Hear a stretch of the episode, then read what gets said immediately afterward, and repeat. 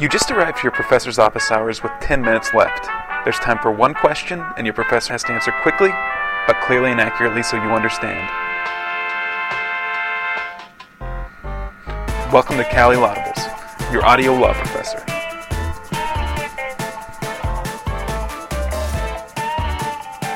Today you ask Professor Edward Butterfoss of Hamline University School of Law about a suspect's right to legal counsel.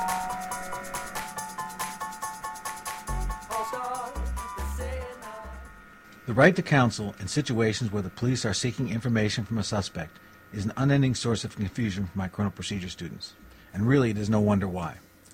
Most confusing is that there really are two rights to counsel in that context the Fifth Amendment right to counsel from Miranda and the Sixth Amendment right to counsel, and each raises a host of issues.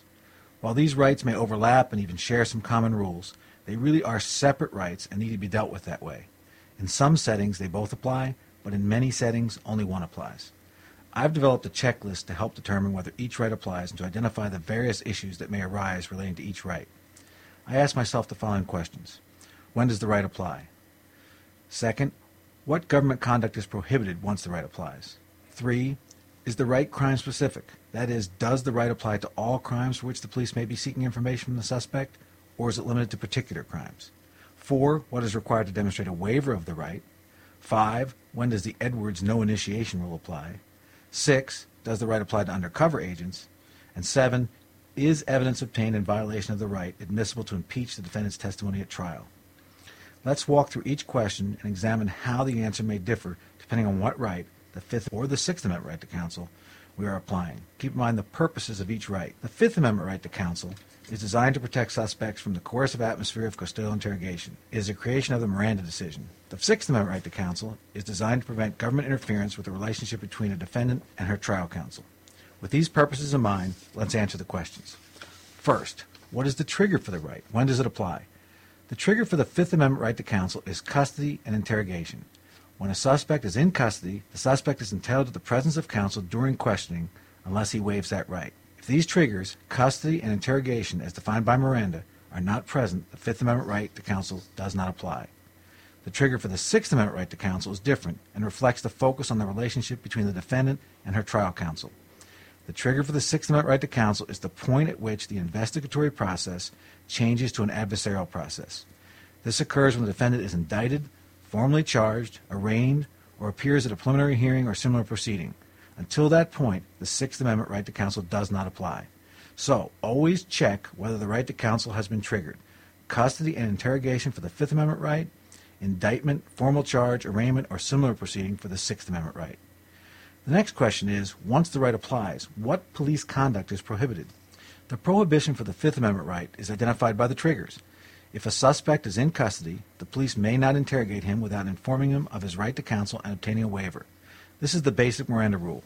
Remember, interrogation is not just express questioning, but also words or actions that the officer should have known were reasonably likely to elicit an incriminating response. The prohibition for the Fifth Amendment right to counsel is somewhat broader. Once triggered, police may not deliberately elicit information from the defendant, at least not without counsel present or a waiver by the defendant.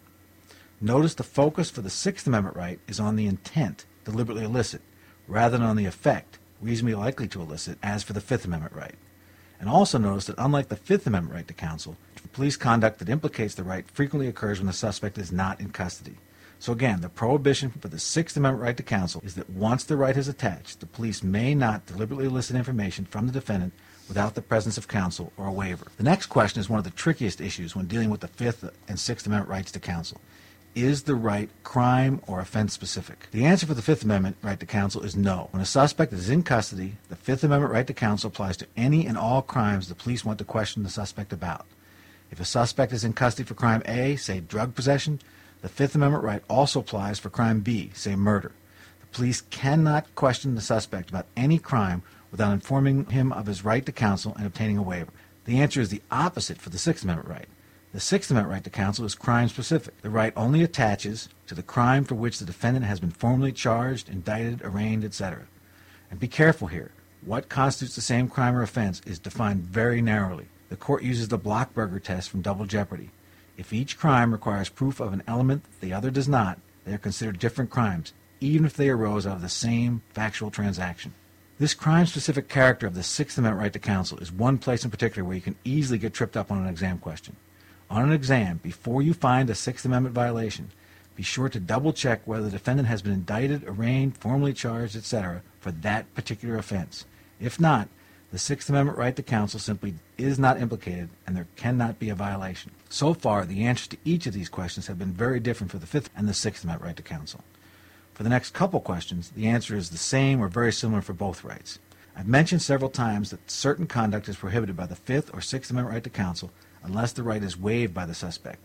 That leads to the question, what is required to demonstrate a waiver?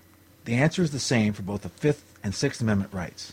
The usual Miranda waiver procedure suffices. I'm not going to go into specifics of the Miranda waiver procedure. For our purposes, the point is that the normal Miranda waiver process is sufficient for both the Fifth Amendment and Sixth Amendment right to counsel. In other contexts, the Sixth Amendment right to counsel requires a much more elaborate procedure, but in the setting of police seeking information from the suspect, the usual Miranda procedures suffice. Now we turn to one of the most important aspects of both the Fifth Amendment and Sixth Amendment right to counsel. When does the Edwards no initiation rule apply? Until now, the rules we've been reviewing apply whenever the particular right has been triggered. The Edwards rule deals with police efforts to obtain information following an assertion of the right to counsel by the suspect. So, the initial trigger must be met, and the suspect must have also asserted the right. The Edwards no initiation rule was developed in the Fifth Amendment context. For the Fifth Amendment right to counsel, the Edwards rule states that if, following Miranda warnings, the suspect unambiguously requests counsel, the police questioning must cease and cannot be resumed unless the suspect initiates a further communication or conversation that demonstrates his willingness to talk to the police. The Edwards no initiation rule is very broad. It applies to questioning about different crimes by different police officers and even different police agencies, and even if the suspect has met with counsel since asserting his right. There are special rules regarding Edwards that I'm not going to go into in detail. For our purposes, the important point is that for Fifth Amendment right to counsel, the Edwards no initiation rule applies when the suspect unambiguously requests counsel following Miranda warnings. What about for the Sixth Amendment right to counsel? A recent Supreme Court case, Montejo versus Louisiana, has made the answer similar to that for the Fifth Amendment right to counsel. The Edwards no initiation rule applies to the Sixth Amendment right to counsel only if the defendant has asserted her right in a custodial interrogation setting. Prior to Montejo, the Edwards rule applied for Sixth Amendment purposes if the defendant requested counsel at her arraignment, preliminary hearing, etc. But now, although the basic Sixth Amendment right to counsel still attaches and applies at that point, the Edwards no initiation rule only applies if the suspect asserts a right to counsel in a custodial interrogation setting. What does this mean in practice? Once the Sixth Amendment right has attached an indictment, arraignment, etc., the police may not deliberately elicit information from the defendant, but they may initiate contact with the defendant in order to seek a waiver. However, once the defendant requests counsel in a custodial interrogation setting, not in a court proceeding, the police may not approach the suspect to seek a waiver. The defendant must initiate the conversation or communication leading to the waiver. We have two more questions to answer. Do the Fifth and Sixth Amendment rights to counsel apply to undercover police agents? For the Fifth Amendment right to counsel, the answer is no. The right does not apply to undercover agents. The purpose of the Fifth Amendment right to counsel is to protect the suspect from the coercive environment of custodial interrogation. If the suspect does not know the person he is talking to is a government agent, the atmosphere simply is not coercive, even if the suspect is in custody. The situation arises most often when the police place an informant or undercover officer in the suspect's jail cell. The Fifth Amendment right to counsel does not apply in this setting. The undercover agent is free to question the suspect. The answer is the opposite for the Sixth Amendment right to counsel. The Sixth Amendment right to counsel does apply to undercover agents. If the defendant's Sixth Amendment right has attached for a specific crime, the government may not deliberately elicit information about that crime through undercover agents. This issue typically arises in two situations. In the first, the police once again place an undercover agent in defendant's cell. The undercover agent cannot deliberately elicit information concerning a crime for which the defendant has been charged. But be careful. The agent may simply listen to what the defendant says without prompting from the agent, the so-called listening post scenario. And the agent may deliberately elicit information concerning crimes for which the defendant has not been formally charged, arraigned, etc. In the second scenario, a police informant wears a wire when meeting with the defendant who is not in custody. She's out on bail, for instance, or has been indicted but never taken into custody. The same rules apply as if the defendant were in custody and the informant was an agent in her cell. The agent may simply listen to what the defendant says without prompting, and the agent may deliberately elicit information concerning crimes for which the defendant has not been formally charged, indicted, arraigned, etc. The final question is whether statements obtained in violation of the Fifth and Sixth Amendment right to counsel can be used to impeach the defendant's testimony at trial. We end with an easy answer yes, in both instances. We've covered a lot of information. Let's quickly review what we've learned from the Fifth and Sixth Amendment rights to counsel in the context of police seeking information from the suspect. First, the Fifth Amendment right to counsel. What is the trigger? Custody and interrogation. What is the prohibition? Interrogation without Miranda warnings and a waiver. Is the right crime specific? No. It applies to all crimes. What is required for a waiver? The usual Miranda procedures. When does the Edwards no initiation rule apply? When the suspect unambiguously requests counsel following Miranda warnings. Does the right apply to undercover agents? No. Can evidence obtained in violation of the right be used to impeach? Yes. And the Sixth Amendment right to counsel? What is the trigger? Indictment, information, formal charge, preliminary hearing, or arraignment for that particular crime. What is the prohibition? Deliberately eliciting information from the defendant about that crime in any setting, not only in custody. Is the right crime specific? Yes. It only applies to the crime for which the defendant has been indicted, arraigned, etc., and the crime is defined narrowly using the Blockburger test. What is required for a waiver? The usual Miranda procedures suffice. When does the Edwards no initiation rule apply? When the defendant requests counsel in a custodial interrogation setting, not in a judicial proceeding. Does the right apply to undercover agents? Yes. Can evidence obtained in violation of the right be used to impeach? Yes. Wow, that's a lot of information.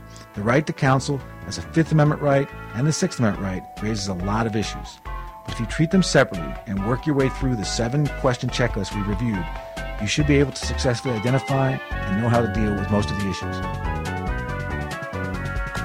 Thanks, Professor Butterfoss. Lawdibles are produced and distributed by CALI, that's the Center for Computer Assisted Legal Instruction. You can find more Lawdibles at www.cali.org slash lawdibles. And you can send your questions and feedback to lawdibles at cali.org. That's L-A-W-D-I-B-L-E-S at cali with a C dot org. The Lawdible theme music is Ask Me No Question by Learning Music. Lawdibles are for educational purposes only. Please seek an attorney if you need legal advice.